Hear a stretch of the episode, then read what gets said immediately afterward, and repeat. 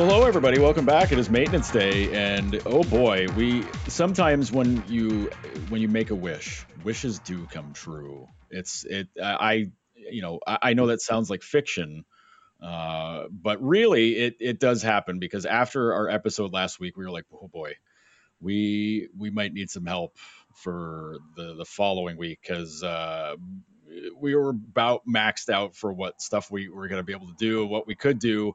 And boy, oh boy, thank you, Sabres, for coming through for us. And by us, I mean myself and Lance Lysowski of the Buffalo News. Lance, hello. Welcome back from vacation. Ah, thank you, Joe. And of course, and I guess we should thank the Bills as well. No, with no news on yeah. the Bills front, it gave the Sabres plenty of runway to make it an extremely busy couple of days from the news side of things. But you know, one of these announcements we did anticipate coming at some point. I guess two of them. Um, yeah. Well, one was a surprise, and I'll start with one of the uh, the uh, ones that was rumored on the internet and well known for a bit was the return of the mm-hmm. goat head. That's right. Yes, the red and black logo from the late '90s, early 2000s is is coming back as a third jersey this year uh, for 12, 12 nights only. You know, Sunday, Sunday, Sunday. Well, maybe if there's Sunday games, probably not. But uh, but yeah, the, the red and black is back. Uh, lots this this this whole thing is fascinating because this was supposed to be announced uh, a year ago or last season. I should not a year. Last at late last season, this was supposed to be announced, which I believe was supposed to be throwback night uh, against what Washington. I think it was. Last Can't remember. Season. Yeah, uh, either way, yeah. but it was the throwback night was the night they were supposed. This was supposed to be announced, and it was supposed to be a big what to do, and that it just didn't happen for whatever reasons it did it didn't happen but like everybody was everybody had heard enough and people that were in the know were just kind of like all right well we know this was coming right? You know i mean 26 shirts even had a even had a goat head shirt yeah. in anticipation of it. And then it was just kind of like what do you mean it's not it's not being announced? What are you talking about? So uh, but yeah it was it was supposed to be a, a last year announcement uh, but you know what? Saving saving a bullet like this for the dead of summer right before uh, all hockey stuff starts to really get going, not a bad idea either, because now it's really fresh in everybody's minds and everybody's pumped up about it. And I, have, I, I, I, I don't know. I'm not a. I, I was never like. I get the attachment to it. I understand it. I, I don't know. I'm an I'm an old fuddy duddy type with this stuff, and like the old logo is the best logo. But I, I get I get the attachment. I get why it's appreciated, and it was still pretty cool for '90s black and red stuff. First of all, complete total speculation. I would assume that the timing of the announcement would also help with selling tickets right now, especially yeah. certain packages, right? I mean, so I mean, if you announce something like this late last season, you, you can't really take advantage of the momentum of the announcement compared mm-hmm. to when you can now. Uh, and it, you bring up a really good point. It's interesting to hear the different views of this decision and the attachment to the goat head it was used during an era where the team obviously had a lot of success, but then you you have people questioning, well, you know, should should they recognize that logo? Should they bring back something else, especially when they went back to the original? You know, personally, growing up, you know, in the 90s when I fell in love with hockey, you know, in the early 90s, like the mm-hmm. Goat Head was always a very memorable logo, right? That mm-hmm. those Sabres teams in the late 90s you could say what you want about, you know, they were very good teams. The 99 team deserved to, to be a, you know, they earned their way to being a deep playoff contender. I think there's a lot of fond memories. It's just really, it's funny to look back on when it was first announced that logo, the color scheme, the complete overhaul under, uh, what was that, Gal- Golisano after when he purchased the team at that point, uh, right? they was... were leaving the, uh, they were getting into the new arena. Uh, I believe the goat head hat. Are you talking about the goat head or the, uh, Goat head.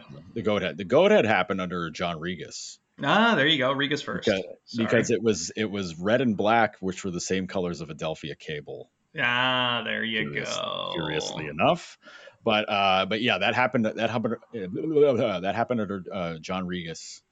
Uh, very criminal of uh, of owning a hockey team. He was a. I don't know. Well, I, I guess your opinion matters on whether he was criminal in owning the hockey team, but he was certainly criminal in other aspects of of having a lot of money to do stuff. But uh, but yeah, that that that's where that came from. That's why the I mean, it just so happened that the colors matched what most teams were doing in the 90s to be hip and cool was to you know red and black and basically say like hey the chicago bulls look really cool how can we be kind of like that but not the bulls like, it's well, an odd we got a buffalo like well, it's got horns all right that's good it's good it's good it's snarly and mean yeah yeah yeah that's great it's great okay okay good let's just go with it objectively i've always thought it was a really cool logo I, have yeah. i always liked the jerseys it's it was a clean look um, mm-hmm. and of course red and black isn't what you think of when it comes to the sabres long term but hey it's a third jersey those are always supposed to be fun and just a mm-hmm. reminder to everybody they're also getting a reverse retro that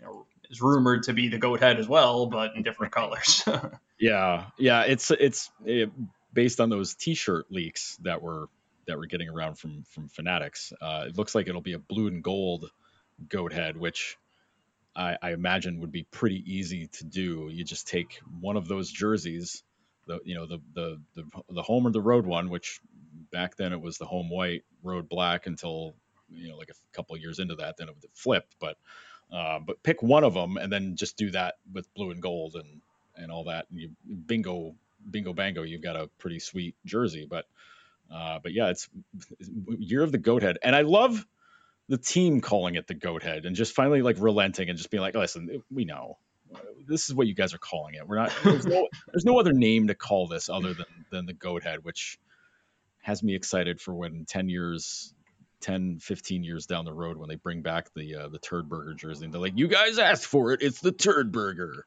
the players love the goat head. I mean, oh, yeah. going back to Sam Reinhart, he would always wear the goat head logo hat. You know, I've seen Jeff Skinner wear it. Like the guys love it. We all heard Alex Tuch's comments. Mm-hmm. So every once in a while, why not do something that you know your players are going to enjoy? And right. My question for you, Joe, is when it comes to the reverse retro, would you rather would you rather see another version of, of a goat head used or the slug? I don't think people are ready for the slug. Oh, yet. too soon? I, I don't think people are ready for that. I think people are just starting to get warmed up to it again. Because I think it's been enough time because they what they ditched it in what 2012, 2011. It only it didn't last very long. It was it was four, five, six years tops. Um, and then they were just kind of like, all right, well, we're gonna go back to uh, the old logo, but like add silver and put you know more stripes and pit stains in the jersey. People like pit stains, right? It means we're hardworking. It's like 20, having a blue, blue, collar, but like not. It's it's gray pit stains. 2010 was the last year of the slug, and I know that you know fans who growing up those that era that era you know those years right then and there were their teams, their Sabres. So I, especially that that age group, I think would love them. But you're probably mm-hmm. right. Maybe too soon. Yeah, I mean, think about it. The first season of the Slug was 2006-7, and then they were done with it in 2010. It was it was pretty universally shunned, you know, especially I mean outside of Buffalo in particular. I, they sold a ton of Slug merchandise. Like people bought it like crazy. They sold so much of that stuff. I mean, of course, it helped that you know the team won the President's Trophy the first year that they wore it. Like I, it's it's hard to really hate something that you have a lot of success in. I mean, well, relatively, you know, uh, they had you know one of the best seasons in team history. Um, certainly not the results, but like, you know, you have a team that that was that was that fun that that won as much as they did, and and you know had you know had such great play that yeah, of course people are gonna love it. You know, there's so many Miller and Briere and Drury jersey, those uh, Afinogenov, like all those, like all the ones that people were mentioning as like the, who they remember most in the red and black. I was just like, no, guys, those are the slug. Those are the slug people. Those, that's, that's, who they are. That's... The slug people. like a like a horrible sci-fi like movie, like MST3K is gonna do. It's the slug people. Um, but yeah, like I don't. Yeah, I don't think people are ready for it. I think people are starting to to warm up to it now because I think people are buying that stuff now on eBay or finding it in second, you know, secondhand shops and stuff and being like, yeah, this is cool. This is getting cooler again. Like this is neat. I have to give the Sabres credit because there were a few items on fans' checklists in recent years on what they wanted to see from this team from in, in terms of the marketing, in terms of something as small as, you know, what you might deem as small in, in terms of a jersey. And they've they've listened. They went back to to the original color scheme. Of mm-hmm. course, you know you, you have the the goat head coming back. The arena is another topic that we'll get to on another podcast during a slow week. So that's on the negative side of things. But in terms of these, they listen, right? Because they could have brought back some awful jersey. Because I mean, go look at the Detroit Red Wings reverse retro, or some of what the New York Islanders have done with their thirds, and this could go badly. And I know that fans here have seen that in the past as well. Well, it's it's funny because apparently the Islanders reverse retro is going to be the Fisherman. Love him. Which, yeah. which everybody again like hated that to death. I, I spe- and but that was hated most by Islanders fans because Islanders fans were like, "What are you doing? Changing our you know the, our winning great logo, which it is. the The Islanders logo is amazing, but there wasn't anything wrong with the Fisherman. Oh yeah, Fisherman logo is pretty damn good. I love uh, the jerseys too.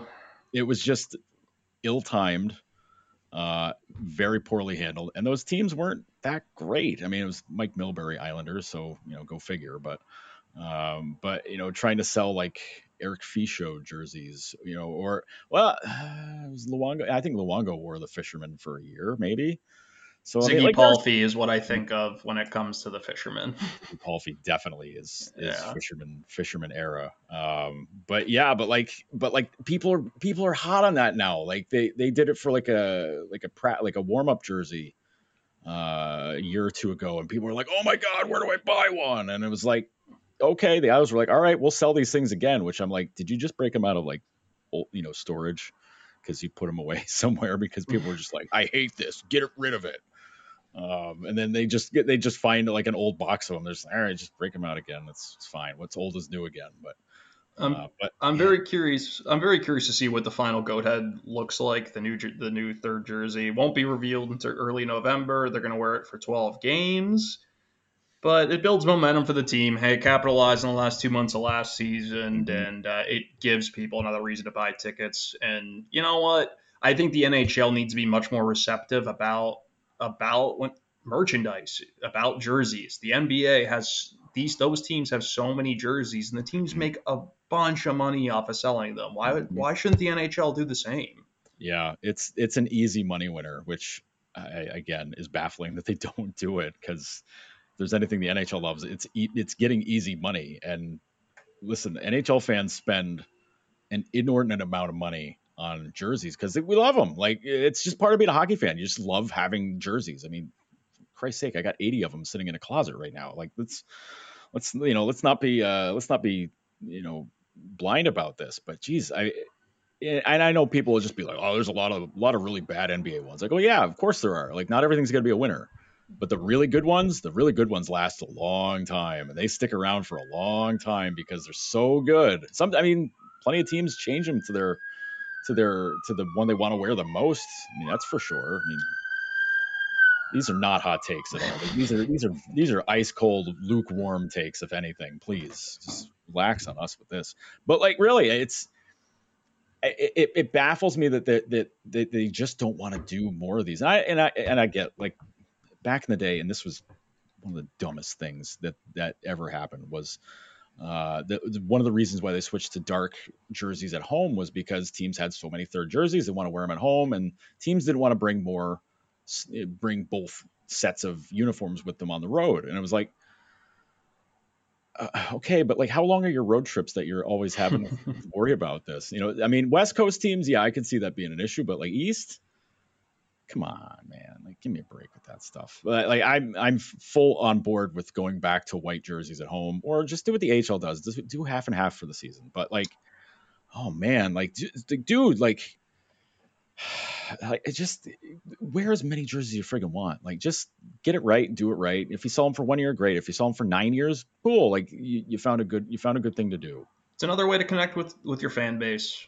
To yeah. it's in in particularly NHL, it's important to do that. You you know, you're marketing the game isn't as easy for for the NHL as it is the other pro leagues. Mm-hmm. Jerseys are a perfect way to do it. I think the goat head is a, a home run idea. Uh, it'll be interesting to see the marketing behind it, how they unveil them, and whatnot. And uh, yeah, another big win for the fans. And Joe, that was one of the the developments that we expected to happen. You know, yes. the weeks leading up to training camp. Well, the other news that came out this week was a little unexpected, wouldn't you say? Uh, yes, and to say I think it caught us off guard would be putting it politely. I, I want to say, uh, and of course we're talking about Tage Thompson signing a seven-year, fifty million dollar extension uh, to stay with the Sabres because his contract was going to be up after this season. He was going to be an RFA, so you know everybody chill. It wasn't like he was going to be running out of town, uh, but they took care of him. Seven years, fifty million dollars, and boy, the reaction was different. Be, whether if you were you know in you know, like one of us who's in buffalo and gets what's going on or outside of buffalo just looking at it from a raw statistical perspective and going what are they doing this guy's had one year and you're dropping 50 mil on him where everybody here is like yeah, no, this makes sense. This is actually actually the smartest thing they've done in a while. he, what's interesting is you didn't hear you didn't always hear that reaction with other contracts around the league. Um, mm-hmm. Josh Norris is one example. I'm thinking of Jack Hughes and, and Nico Hischier. They were mm-hmm. paid after only one season in the NHL and at a very young age, where those organizations didn't really know how those players are not only going to develop physically, but how they were going to develop, you know, maturation wise? How are they going to evolve into leaders? The Sabres know what they're getting in Tage Thompson. You know, mm-hmm. although it is only one year, we're going to see more and more contracts like this, Joe, because general managers are going to be forced to be aggressive. Look what happened in Calgary this summer. That's going to scare general managers.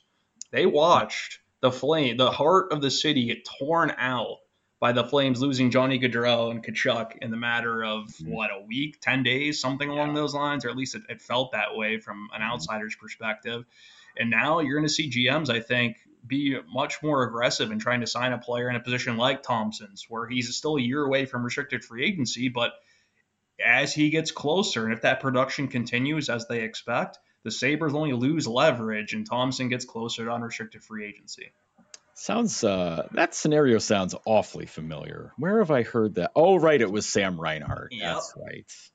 Yeah, they you couldn't walk you couldn't lead yourself into having the same situation come up where you know like you know okay his contract ends after this season he's an RFA so you don't have to worry about him going somewhere and you're just kind of like hmm, yeah we were thinking uh I don't know maybe one year I don't know maybe two most uh you know we just want to want to see where you're at because uh you know that's uh you know, it's the smart business we're going to do. So, uh, you know, what do you think about that? And Tage is meanwhile like looking at apartments in every other city in the NHL, going, yeah, yeah, yeah, no, yeah, yeah, one year, two years, yeah, great. Just walk me to UFA if you don't mind. That'd be that'd be really perfect if we could do that, so I can get out of town sooner because it seems like you don't really care at all. And yeah, no, like this, I I, I can understand some of the I don't know if it's punditry or whatever, but like I can understand looking at this and going I don't know, man. Like they they you know they goofed up on this before with other guys, and it and it cost them. So maybe that they're this is an overcorrection or whatnot. I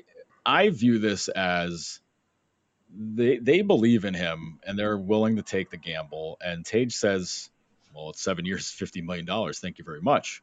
Um, instead of saying, you know, like taking a one year deal and being like, okay, prove it again next year oh, okay, then take another one, prove it again the, the year after that. It's like, no, no, no, no, no. Long term security is the key. And the team is the team doesn't want to walk into a situation where, you know, say he scores 45 this season and they're like, they have to sit down at the table for that long term extension talk. And it's like, yeah, so I was thinking seven years, 77. How does that sound? Is that cool? Cause that's what, that's where I'm starting at, you know, like, cause, cause that's what you're staring down the barrel at if you, if you allow this to go for another year the challenge for not only both sides in this negotiation, but also those of us on the outside who are analyzing this contract is that there's no comparable. You can't look at anyone else around the league who's been paid any time in the last several years and say, okay, yes, they were in the exact same situation as Tage Thompson. No one else has been. He moved to center at the beginning of training camp last year, playing that position in the NHL for the first time. He had the breakout that the Sabres have been waiting for since they had acquired him three years prior. Uh, he had the, the shoulder injury where he, he, lost a season. He didn't receive much of an opportunity under Ralph Krueger, who put him in and out of the lineup and mm-hmm. you know threw him on the taxi squad at a certain point. He's mm-hmm. still only 24 years old, but when you, you know you look at the advanced stats and the shot is what jumps out at you last year, and there's some deficiencies that I saw some folks pointing out that oh you shouldn't pay a guy for only the you know, the upside with the shot, these other areas are lacking. Well, his first year as a center. And if you watch the Sabres last year and you know, all the injuries they had going on, the terrible situations that team was in earlier in the mm-hmm. season, it wouldn't be a surprise to you that his analytics looked perfect. The team isn't at a spot right now where any player on that in that group is going to have flawless analytics to that extent. Mm-hmm. Yeah, it's uh, yeah, it, you got me looking at Josh Norris's numbers, and like he's not even in the same position because he's still not even the same spot, I should say, career wise, because he's in the same actual position he plays yes. all the time. Uh, but like also find me a guy who in one season scored more goals than he had points his previous three. Yeah. like, you know, that 38 to 35, like that's crazy. That, that like that stuff just it doesn't usually happen. Like that's just I mean, that never happens, especially with a guy who changed positions. And I, but I, I, I get why this this leads to you know some some kind of uh, not necessarily pearl clutching, but just some some like fretting and and you know kind of you know wringing of hands because we don't know what he's going to do next season. We don't know like what how teams are going to adjust to him. We don't know how he's going to adjust. We don't know. There's a lot that's unknown, and we don't know if this is a one year heater or this is or this was the the big the opening salvo to what's going to be an incredible career.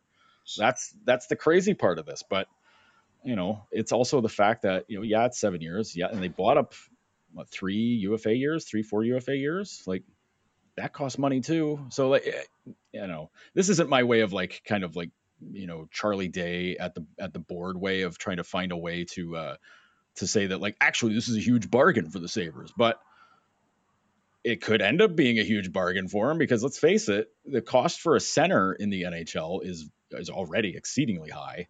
And let's face it, seven million a year, that could be that could end up being like the the the cost for a really good second line center you know, not probably not too far into the future, if not now. Like th- this is, if it works out, and of course everything's always an if, but like if this works out the way it's it's set up to, this is this is a really gr- it's it's a really great deal for Buffalo.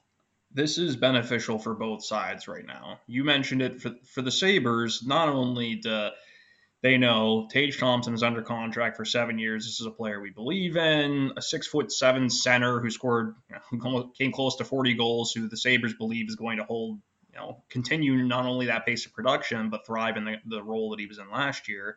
But also, Kevyn Adams, he now knows, okay, I have this much money to play with next summer. I don't have to worry about Tage Thompson in the summer of 2023. With him at 7.1 million, that gives me a lot of flexibility to pay Dylan Cozens. Rasmus Asplund is a restricted free agent next summer, although that number obviously won't become close to, to Thompson. Right. Rasmus Dahlin's an RFA in, in two years. You know, Owen Power's an RFA in two years. Eventually, if all goes according to plan for Kevyn Adams, you're going to have to pay those guys. It's a good problem to have, but having a big key piece of that under contract at a, at a, at a number you're comfortable with is a really good spot to be in, especially if you feel about Thompson the way that they do. And then on Thompson's side, you touched on it. Really, it's it takes a lot of risk off of his play, right? Not only the, the potential for injury, but you avoid a lot of the potential distractions and pressure that a player can put on himself going into an uncertain season like this. You know, it's not healthy for anybody for a, a, guy to go into a year saying, I have to score 40 goals to, to maximize, you know, right. to earn that long term deal. So he wanted to sign long term. The Sabres were ready to go to the bargaining table and, you know, took some back and forth. I'd be curious to see what, where each side set it to, to begin with. But yeah, looking at the, the contracts, like in the $8 million range, it's all guys who have who are either you know the Jack Hughes where it's you know one year but also young enough to where they're ready to go with him, or it's a couple of years of consistent production. then the seven million a year, yeah, you have guys like Nazem Kadri, Gabriel Landeskog, who have a much longer track record of production, mm-hmm. but long term, they don't have the, the, the upside ceiling that Tage Thompson has shown that he has. So you know, there's there's going to be risk involved when you make a deal like this, but it's not a ten million dollar number.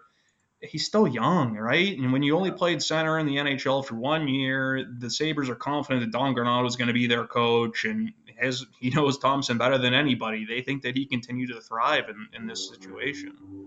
It's also the uh, when you get looking around at other contracts, it, it get it got me looking back at Nathan MacKinnon's insane, insanely low, low, low bridge extension that he accepted so long ago, where he's he's in the last year of and the cap hit on it is six point three million.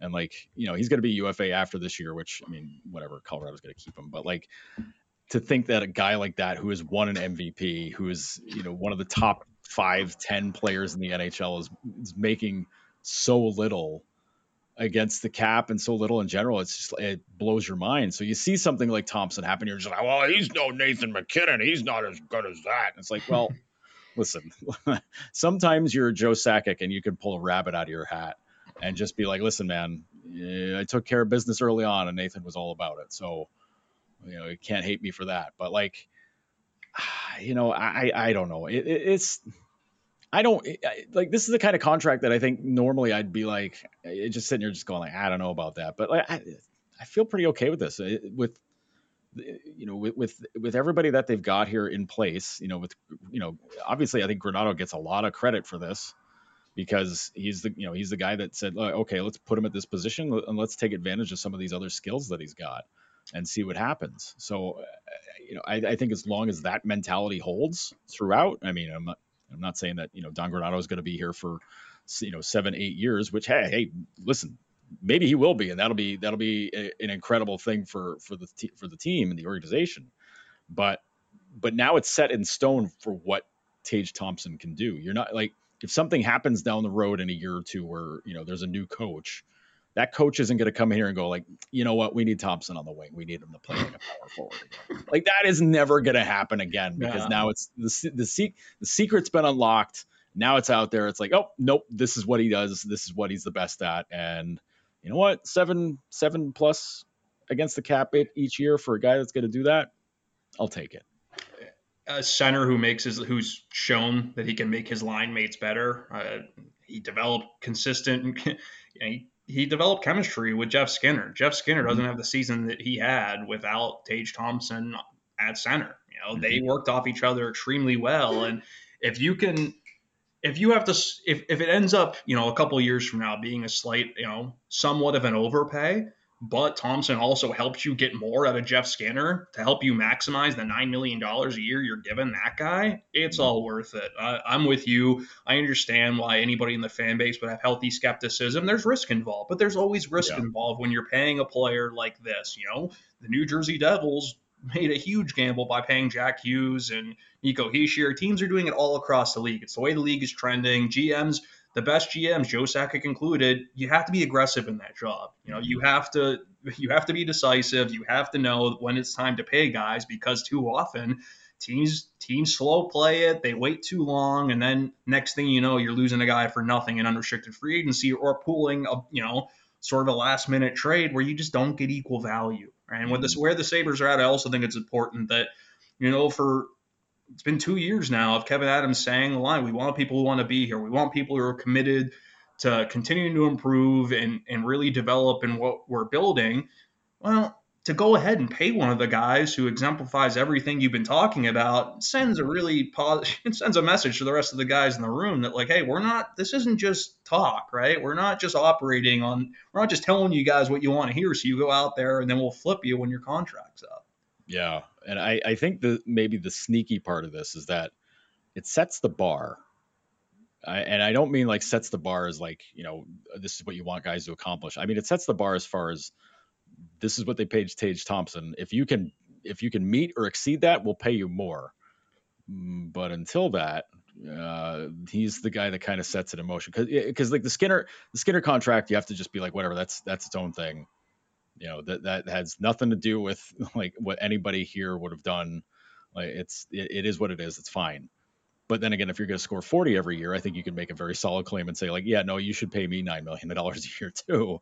But uh, but for like for some of these other guys though like you see like a 38 goal you know uh, you know 60, 60 70 point season where you're getting you know you're going to make seven you know seven years 50 million that's like hey all right well if that's if that's where this is going to go you're for your Cozens you're like okay now now i know where i can go with this. Or you know maybe not asplund because you know asplund's role is different but like for these guys to ha- to know that um that that amount is probably what the height is gonna be unless you're you know unless you're Dahlin or power you know when it comes down to it. Like if you're if you if you're able to to take things to like a much higher level uh, then then you kind of know where where this money thing is headed here because you, you know deep down this isn't a team that's going to just throw down 12 million dollars on somebody and just say like hey thanks cool. Like that, that like that's probably not going to be the case but to know that you will get paid pretty well and you know it's not like seven million something to sneeze at here. It's not like something where you just kind of yeah seven million or whatever who cares? You know pocket change. It ain't that. But like for some you know for the rest of these guys in this team they, they kind of know all right this is this is this is where the bar's set for us. Like this is this is where we know we can where we can take things and if we do better than that we can go higher. Like we can do we can do more than that. You just can't find a player with Tage Thompson's skill set you know and putting that at center. That shot, the the height, the reach, you know, the the seamless transition he made to that position, it would be really it would be impossible to, to replace someone like that. Sure, you could find talent, but the skill set and plus it's the person, right? I mean, Tage Thompson is, you know, go, even going back to when he first arrived at Buffalo, how mature he was, you know, and the way that he handled himself throughout everything, continued to get better. And he was always the best. You know, in practices, you always saw the talent flash. You just knew it was there. But when when Krueger was coach, and even Phil Housley to a certain degree, it was just the opportunity wasn't there for him to actually show what he was capable of. They finally have him in a good spot to do that. And you know what? You know, it's seven million dollars. I think that what he can become, it's gonna it, it could very well end up being a bargain, and that is a very good number to have him at when you know that Rasmus Dahlin's likely going to cost nine if all goes according yeah. to the Sabres plan, you know, mm-hmm. probably I would anticipate that one. There's a good chance that gets done next summer if everything goes according to plan. Yeah, I, I mean, he's his cap hit, in case you've forgotten, is at six million a year, which he almost certainly will get a much higher amount than that, I would imagine, unless things go really backwards. Which, uh, you know, listen, we we can't rule anything out, but obviously things look like on a much more positive plane where it seems like, yeah, no, he's the real deal again. Uh, he's gonna he's gonna cash in for more than that, but um, but yeah, but like that, but I, I, you know that's different position, different you know different stuff, whatever. I get it, but you know, elite defensemen cost you a ton of money, but like, but uh, as should a six foot seven, 40 goal scoring center like that.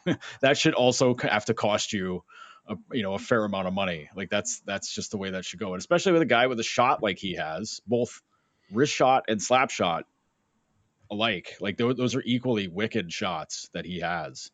Um, and now that he's tightened up, you know, it's not the big loopy um, wind up on any of this stuff. Like it's it's a more compact, more you know succinct, sneaky shot than than it was before. Like because that puck would get on you fast. But if you got, a, but if you're giving goalies a few, you know, an extra second to to anticipate and get in position, they're going to stop it.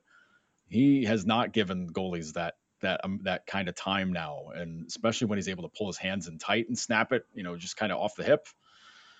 It's tough. It's re- it's really tough to deal with, and yeah, this is. uh I don't. It, it, I don't know. It, it's it's it's fascinating to, to see this get done early because I don't think I, I don't I know I wasn't anticipating this getting done in the off season. I don't know about how you were seeing things or how you felt about it, but I definitely was thinking, oh boy, next summer Kevyn Adams is gonna have his hands full because he's got four dudes, he's got to, four or five dudes he's got to get taken care of. Now he's now it's the list is cut down. I thought they would wait until next summer based on how Kevyn Adams has approached these situations in the past. It's been more of a, a patience. Let's see how these things develop. But this organization has reached I would say in the next step in the rebuild. They're not in the point where fans want them to be qu- quite yet, but they're at the point where they're ready to com- commit dollars to the guys in house. They're not ready to commit, you know, long term deals to a handful of guys, but Tage was at the top, you know, among those select players who are proven to management, they're going to be here. These are the players we want to be involved with. Now, there's another group that it's still an evaluation period. Okay, are you going to be, you know, are you going to be part of this solution? How does how do these players fit with Savoie, Kulich, Ostlund, and other prospects coming up?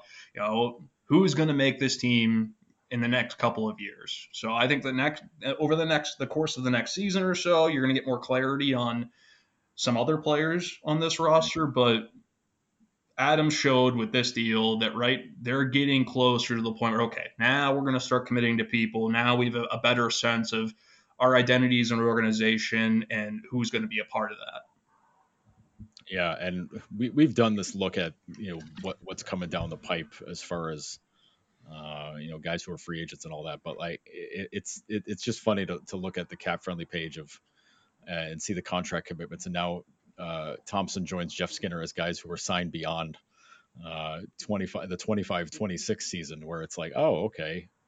Cool. Like, you know, there's now two names in that side of the column whereas i think with you know you, you look at some of the other teams where they're in kind of cap dicey cap situations there's three or four or five guys that go that far you know down the line you're just kind of like oh man how, how's, how's, gonna, how's it going to work for these guys but like buffalo doesn't they, they don't have like these super duper long-term commitments i mean and, you know even even skinner like it's four more years after this one which i know it sounds impossible but um, but you know, hey, eight years, eight years is a fair bit of time.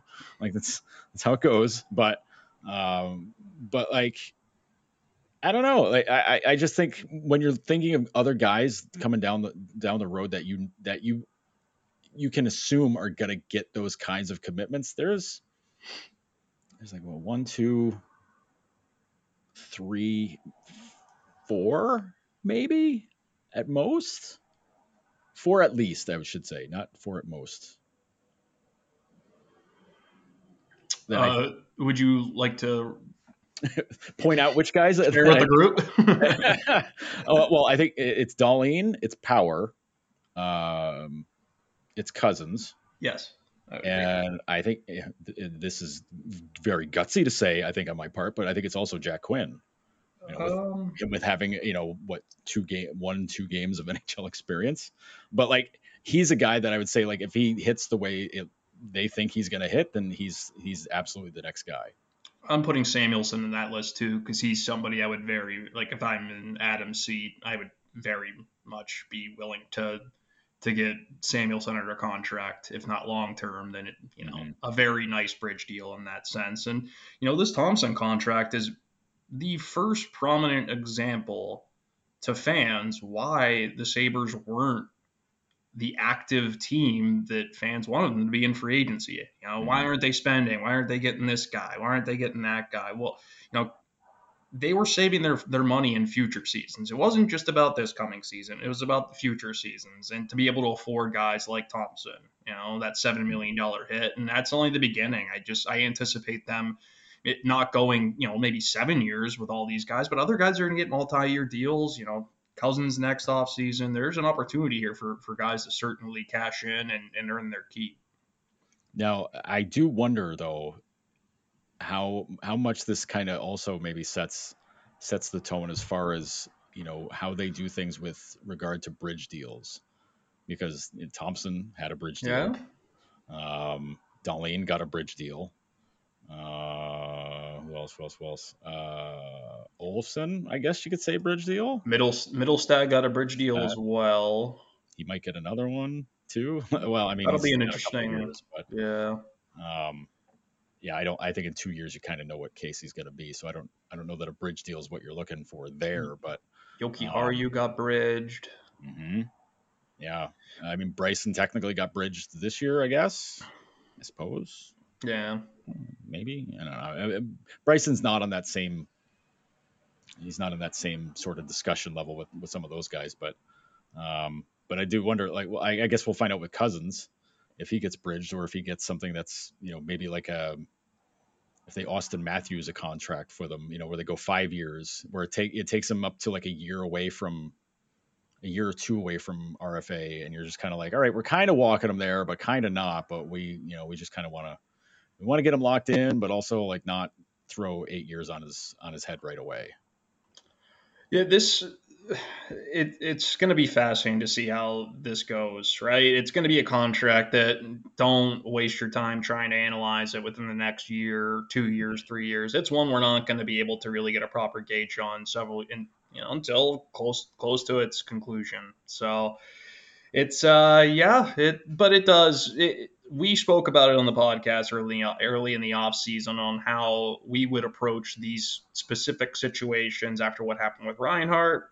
Adams sort of followed what we had thrown out there, signed Tage before it's too late, and mm-hmm.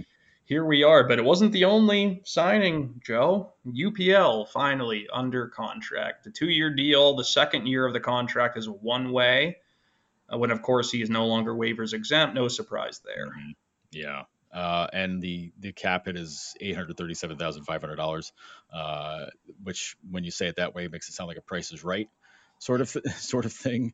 Um, it, it is a raise. Obviously, you're gonna get a you're gonna get a little bit of a raise uh, on things like that. Um, it's interesting though that it took this long to kind of get it done, and I, I assume it probably wasn't the the main priority with some you know with some of the other stuff that they were they were getting done and dealing with. You know, both you know when it comes to you know when free agency open, like you're not just gonna get your RFA guy done you know day one. Like that's you don't necessarily need to do that then, but you know we're talking September 1st it gets done, and you're just kind of like, hmm, why did why did this two year very basic contract take so long to get done? And it opens it up for conspiracy theories, which is always very enlightening to which is very very enlightening and filled with lots of imagination. But it does make you wonder, though, doesn't it? Like it's you know I mean he does have he's got a lot to prove. It's not like he's it's not like he's he, he's earned anything to be give to have it given to him. Let's let's be real. But you know delaying it out so that it's you know that no matter what he's going to get that that full full boat of money next season. You know whether he's in the NHL or not. It's just kind of like I don't know. It's a it's a it's it's a prove it, but also like a it could be a go home deal too if it if things don't work out. It's I don't know why it took so long. I was told there was never any doubt about it getting done before camp. There were a couple different structures the Sabres presented to UPL's camp, and I think both sides, you know, just from the sense that I got, they just sort of took their time with this to make sure that they were comfortable with you know, bonus structure or whatever it may be. But no surprise on on what it ended up, you know, what the final product was here. It's a prove it deal. Yeah, there's no doubt about it. He's he has a short window right now to establish himself. That you know, maybe at this point, fair, unfair, who know who can really say, but he has a head start over Devon Levi and Erik Portillo on the long-term competition to be the, this franchise's answering goal. That is a good spot to be in right now. UPL's in a He's going to be able to play a lot in Rochester. There's going to be an opportunity for him to get games in Buffalo. There's no doubt about that. Even if Comrie plays the 45, 50 games that the Sabres probably hope, mm-hmm. it's also extremely doubtful that Craig Anderson's going to be able to fill out the rest of the schedule. So, really good development opportunity in front of him. This is his chance to seize it. The Sabres weren't going to give him anything more than he got. They they need to see him have a healthy year, place 50, 60 games. You know, be productive. You know, it's going to be difficult in Rochester with that younger team at times. They're not going to have much structure, I wouldn't think, at the start. Um, the mm-hmm. defense will help them out a bit, but up front, they are pretty young. Uh, he's got the talent, Joe. It's one of those situations where just just got to stay on the ice. That save percentage in 15 to 17 games, whatever he's had, is nothing to sneeze at. You know, it's good to bet on a kid who, when he's been on the ice, he's been good. So you know, we'll see if he ends up, you know, where he goes in this competition. Um, but yeah, I, it's a very short window here for UPL to really establish himself. Yeah, it's uh one or two years. That's it. It's, it, it's that big old caveat. If, as long as he can stay on the ice, you know, like that's. It's so hard to hear that for you know for any player where it's like, well, if he stays healthy, dot dot dot, uh, and you know good things can happen from there. That's and, and, you know it sucks for the player too. Like it sucks most for the player, obviously, because they they're the ones dealing with it. But it's I don't know from the get go, and I don't know if this is just uh, you know our own fault, and I mean our as in you know us you know media types. If it's our own fault for kind of you know getting them pumped up really you know really fast right away, but you know I it wasn't it wasn't like it came from a false place. It wasn't like he wasn't an absolutely incredible goaltender at Sudbury. It wasn't like he was an absolutely incredible goaltender for Finland. You know, it's it's like it, this these weren't like you know these weren't observations that came from from being like, well, he's just a nice kid. I want to say nice things about him. You know, it wasn't it wasn't like you know that sort of like I don't know, journalistically vacant thing to do where it's just like rah rah for the sake of of you know saying nice things.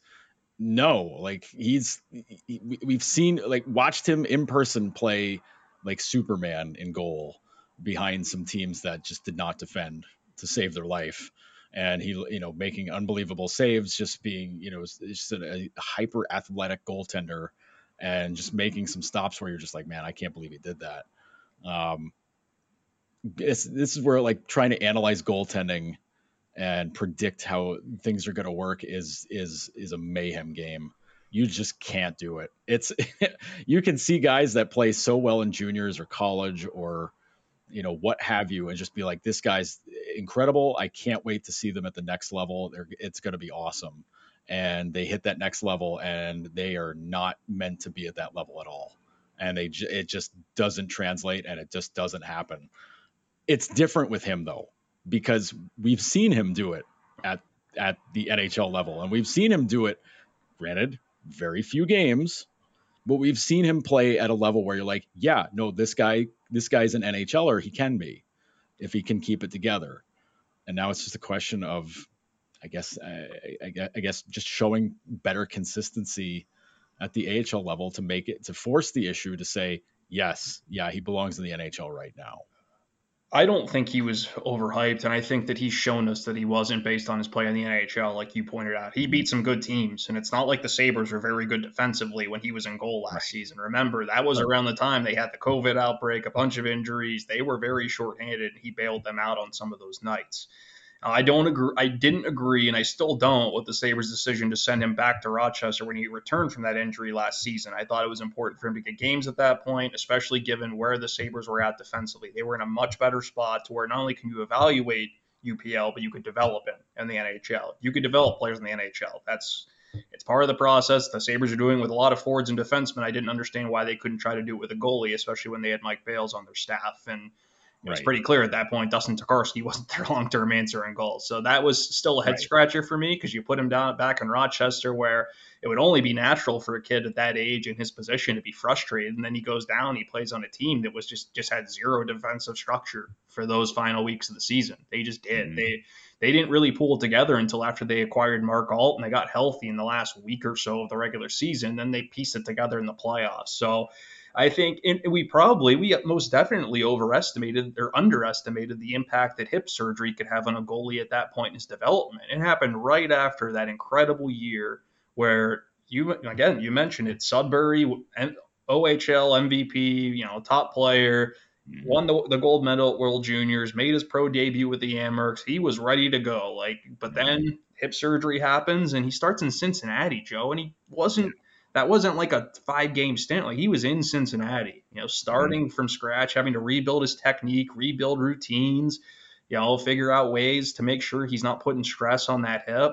It, mm-hmm. it was a long grind and he found his way out, you know, through the other side of it. But now it's, it's, it's putting that last piece of the puzzle together, which might sound simple from the outside to say, well, you just got to stay healthy. But man, it's a grind of a season. You got to be ready, um, got to be in really good shape. So this is nobody has to tell UPL like this is it, man. Like this is your opportunity to really take the, take control of this, and he's got a really good chance to do it. You know, I, I, it's a good deal for both sides. Now he gets that one way. That's got to be a lot of relief on his his side to know. Okay, like I, I am going to have that NHL opportunity the next year, whether it be in Buffalo or elsewhere, because of waivers, and now it's time to prove it. Um, training camp's going to be interesting. The Sabres would love for him to have a lights out training camp and show that he's ready. I just, uh, you know, how are they going to balance the reps? How many opportunities is he actually going to get in games since the plan is already in place? You know, you know how much does Craig Anderson and Eric Comrie need to play? It's going to be a, a very fascinating balancing act for them. I say um, if he has an absolutely incredible camp, and I'm not going to say does he does he stay over Comrie or any of that. I, I, instead, I will ask: Do they keep three goalies?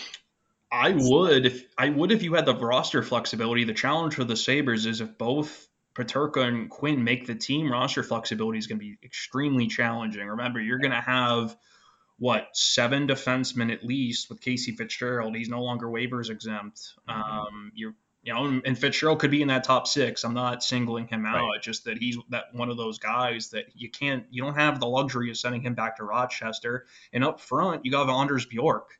You know, they brought back Hinostroza, so there are a lot of bodies there that don't have that aren't waivers exempt. So. Right that's where, yeah, you know, it, it's gonna. You almost know what the conclusion's gonna be. Comrie or Anderson on opening night, those two juggling it until they can pick their mm-hmm. spots for UPL, which is tough from a competitive standpoint to tell a kid to go into training camp and do his best when you know what the conclusion's gonna be. But hey, I, where he's at in his career, where the organization is at, needing a long-term solution, I'm sure there's plenty of motivation there for him.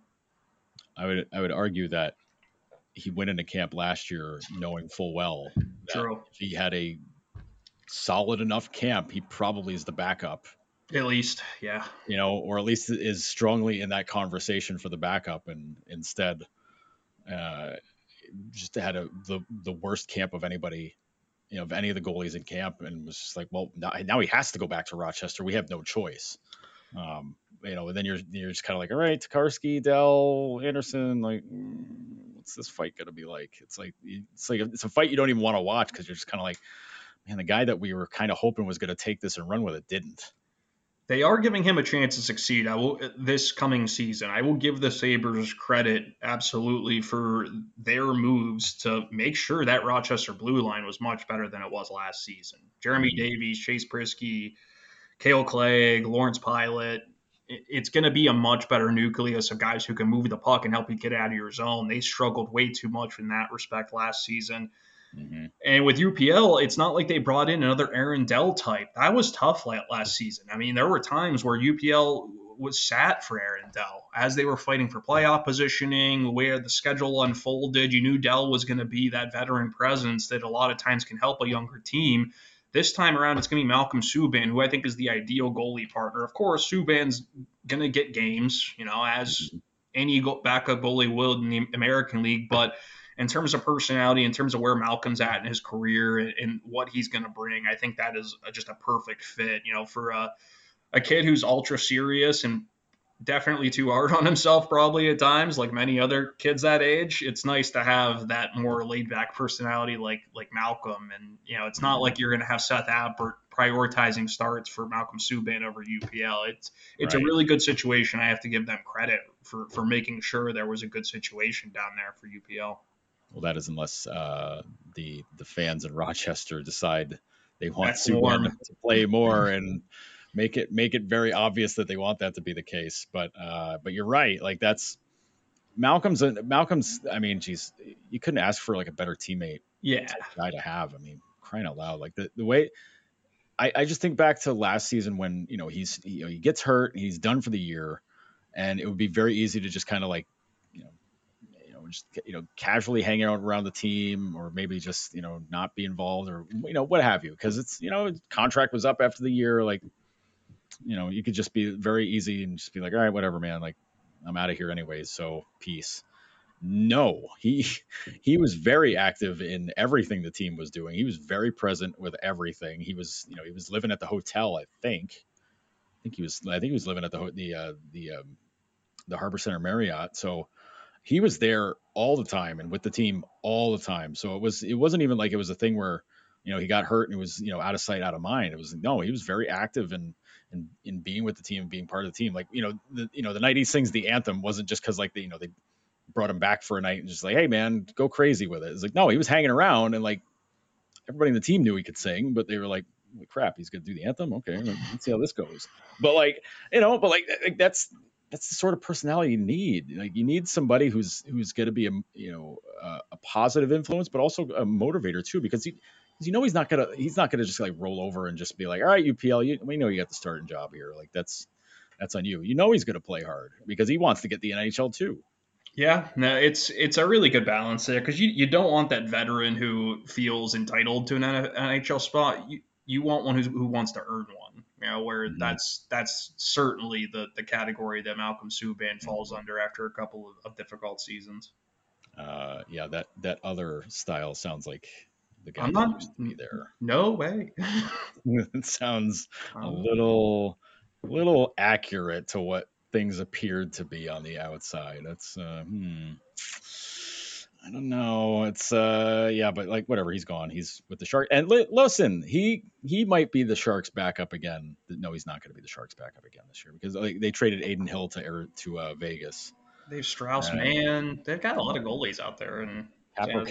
The number one. Like yeah. Reimer, Kahkonen, Mann, and Dell. I think is their top four, but yeah, that's about the only thing interesting about that organization at the moment. So yeah.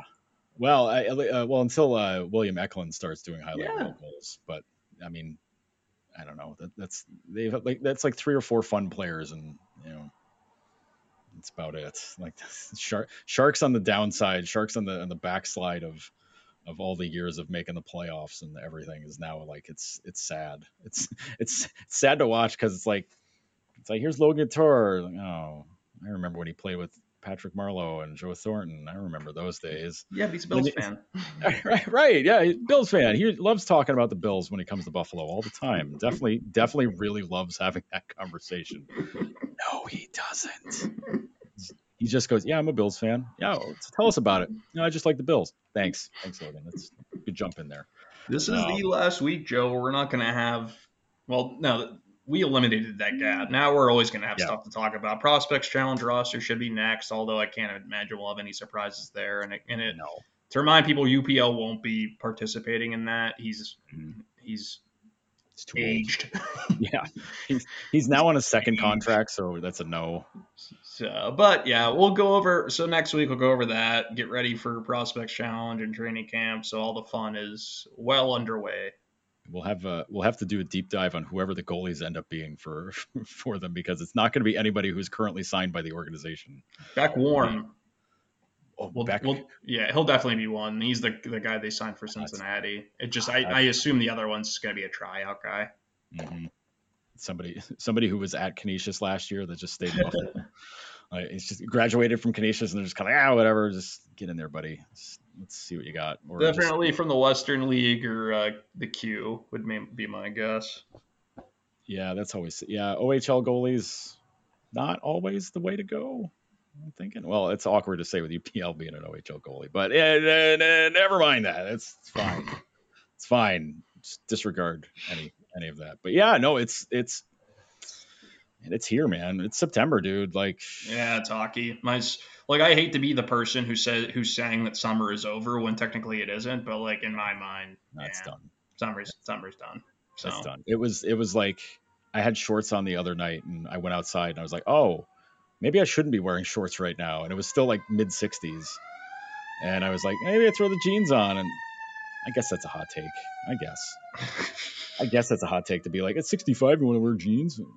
I, I don't know, man. Like, finally felt like cool weather. Plus, also, I live in a sauna. So, you know, any, anything under 80 degrees is, is pleasantly cool. but, uh, but yeah, it's, yeah, it's time, man. It is, it is friggin' go time. I, I, I've been doing it. We, we, we've both been doing enough writing lately to know that it's go time because now it's like a, it's a daily check-in of like, oh crap, what are we doing? You know, like, it's like, oh boy, you know, what, what are we doing today? Okay, what's the story? already getting ready tr- getting ready for training camp in the season with preview stuff. So uh, can't yeah, and it's a, a normal season with reporters.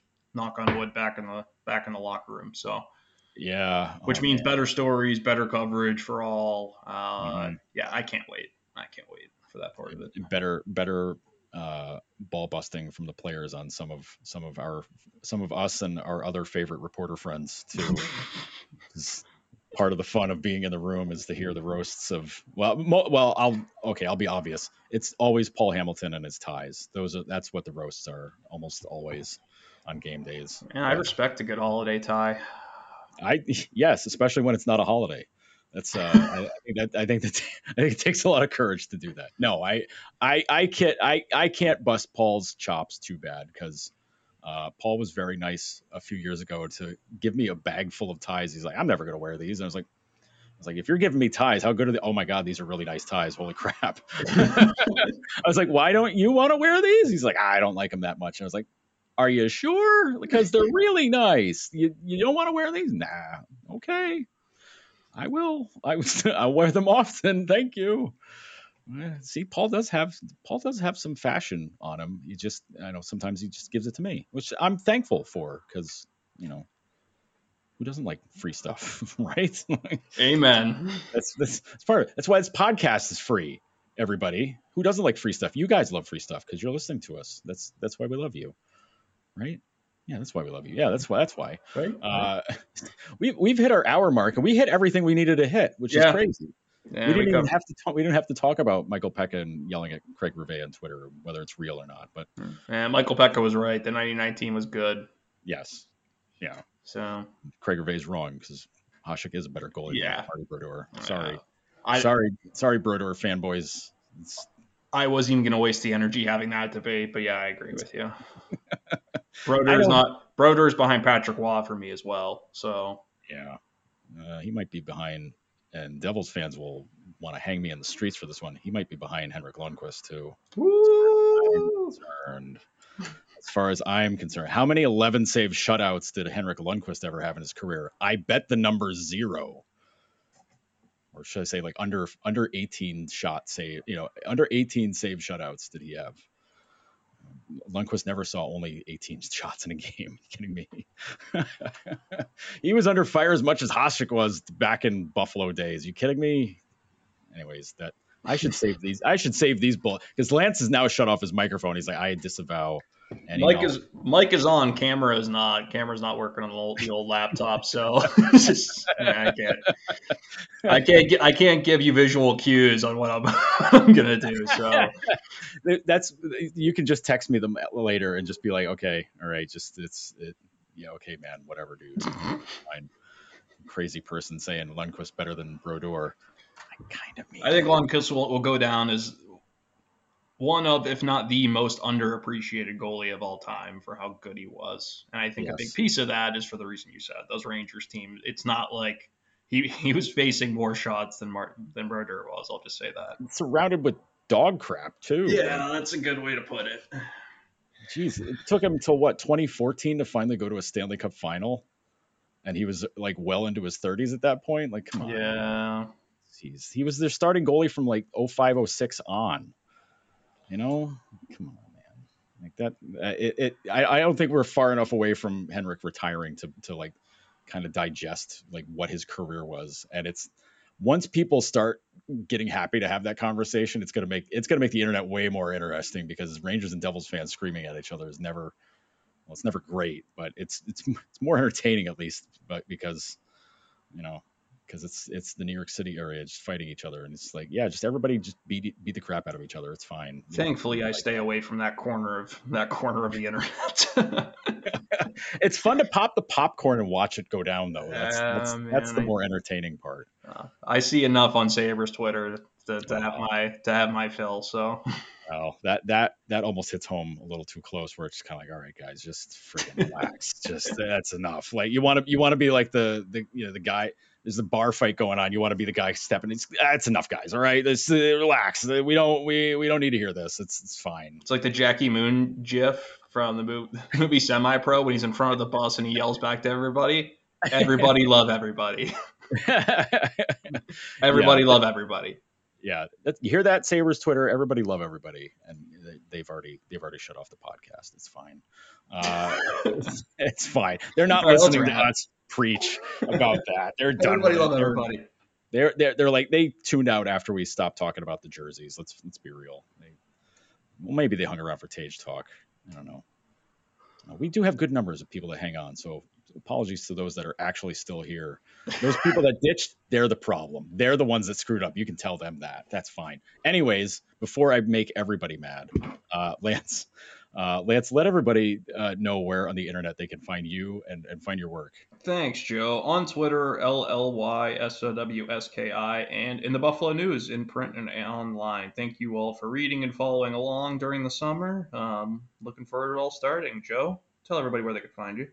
well, you can find me on Twitter at Joe Yerdon, J O E Y E R D O N. Uh, you can find my scribblings at Bleacher Report in many, many forms and, and justifications. Uh, also, Die by the Blade. Uh, also, Noted Hockey. Uh, I think that's everywhere. Oh, the McKeen's yearbook coming out very soon. You can read it there. Uh, I've got the Sabres preview, uh, player previews for that. So it's a lot of places to find writing now. It's which is an, it's a good thing for us because that means we're doing stuff and we like that. Uh, Lance, thank you. This was fun as always, and boy oh boy, it's nice to have stuff to talk about. Uh, thanks to everybody for listening. We we appreciate and and love you guys for doing that, and uh, we will catch you again next